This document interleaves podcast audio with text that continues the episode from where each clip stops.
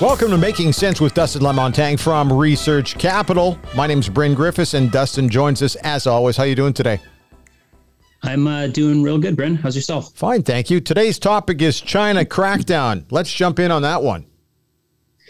Yeah, I, I think uh, in, in the last uh, six weeks or so, we've seen, and, and, it's been building for a while. I think it started in in uh, Hong Kong um, you know, with with uh, the Chinese government cracking down on on Hong Kong, essentially bringing Hong Kong into the fold of uh, Mother China.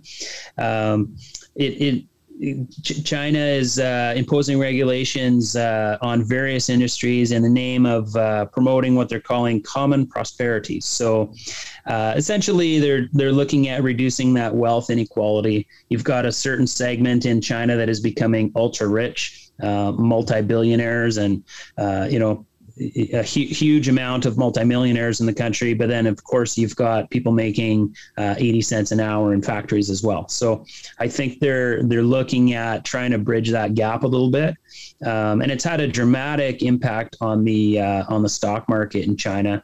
Of course, what markets hate is government intervention. They want free flow of capital and ideas uh, and investment. And whenever the government gets sticks their nose into uh, into a stock market or an industry, um, there's a negative reaction whether that uh, is warranted or not, it's it's definitely the optics uh, in the short term. So, uh, China right now, if you look at the the Hong Kong market, it from peak to trough uh, in the last uh, years and is in a bear market currently. So, uh, and bear market t- typically characterized by down twenty percent or more.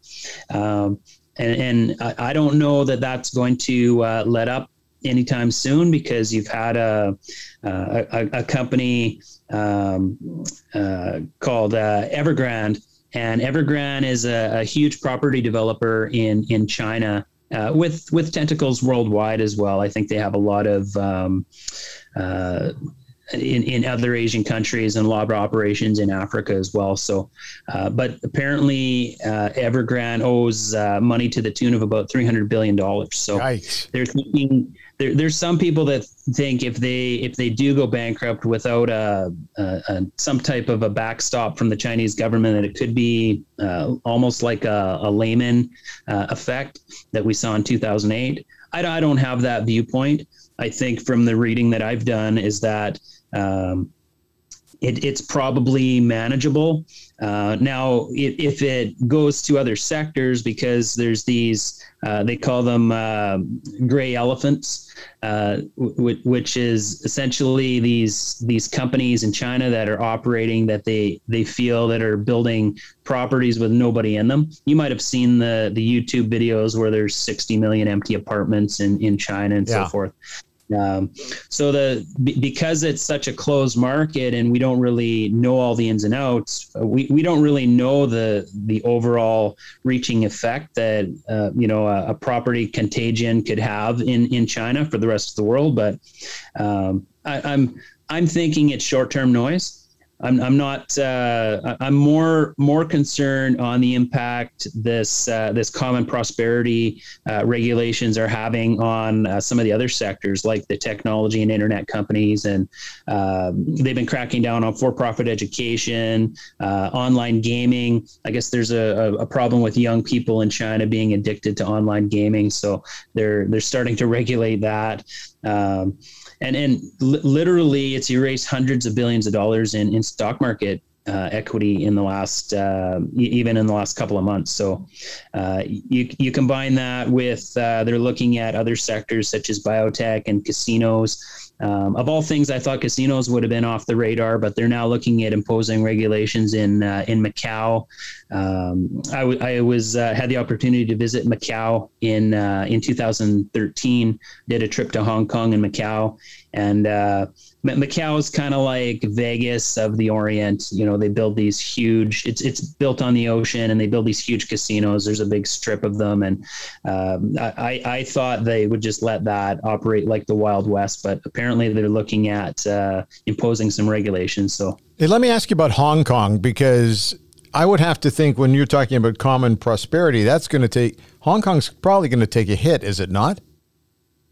Yeah, with without a doubt. I mean, Hong Kong is a very wealthy city. Yeah. A lot of a lot of billionaires. Uh, a lot of you know the uh, Western ba- based banks and Asian banks are headquartered in Hong Kong, um, including you know Canadian banks and insurance companies have some uh, huge operations there. Uh, Manulife is one that comes to mind that has a large large operation in Hong Kong. So uh, I think as the as the Chinese crack down on on Hong Kong and and start turning it um, you know towards more of a communist uh, regime uh, you're going to see money fleeing Hong Kong, uh, you know, in, in, in huge numbers. Right. And, and make no mistake about it, part of the housing problem in Canada is caused by this money fleeing Hong Kong. That it's it's Canadian. Uh, I think the the estimate was about three hundred thousand uh, Canadian citizens in in Hong Kong. Um, well, they're they're buying properties in Toronto and Vancouver and Montreal and wherever else they can, uh, pushing up prices because they want to get their money out. Yeah. And that is in turn that's making it unaffordable to buy housing in those cities, right?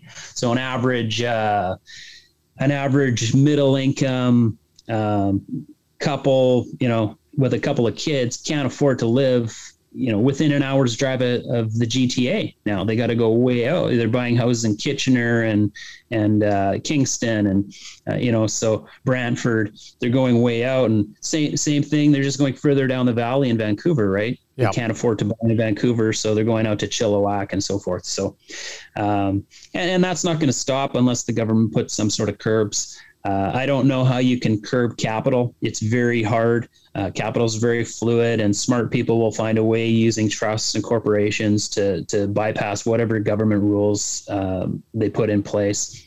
Uh, they can they could put in foreign taxes and stuff like that, but um, it's very tough. So, if somebody's looking to invest money, and we always bring it to this, with this uh, crackdown in China are you leery right now to take a look at anything over there? How how would you approach this if somebody was coming to you saying, "Here we go"?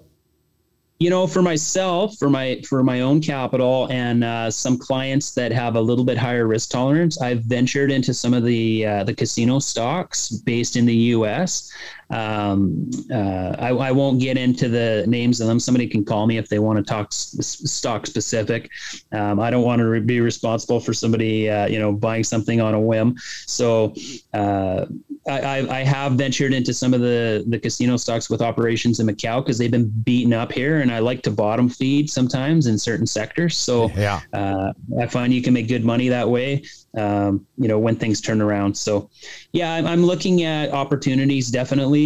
I'm more looking at the uh, the commodities complex though, and and what uh, what impact the China crackdown can have on uh, on their economy in terms of demand for things like uh, you know raw, raw materials and mining and uh, energy. So uh, d- definitely, it's it's to me it's it's sort of the, the the greatest story of the year that hasn't been talked about right? Because you have this contagion going on in, in China right now, cracking down on their companies and an erosion of stock market capital. And the the media hasn't really covered it to, to any great degree. Um, but it, it's a big story and, and it's impacting capital markets here. You can bet bet on that. Well, that's it for today. We'll have more helpful hints coming your way in our next podcast. And just a reminder the markets and financial numbers, they change frequently. So, what is said today by us can easily change by later today and overnight. Dustin, how do people get a hold of you? I can give me a call on my cell phone, 780-905-7729, or uh, you can email me at dlamontagne at researchcapital.com. And don't forget to check out the website too, which is researchcapital.com. Thanks for listening to Making Sense. Have yourself a great day.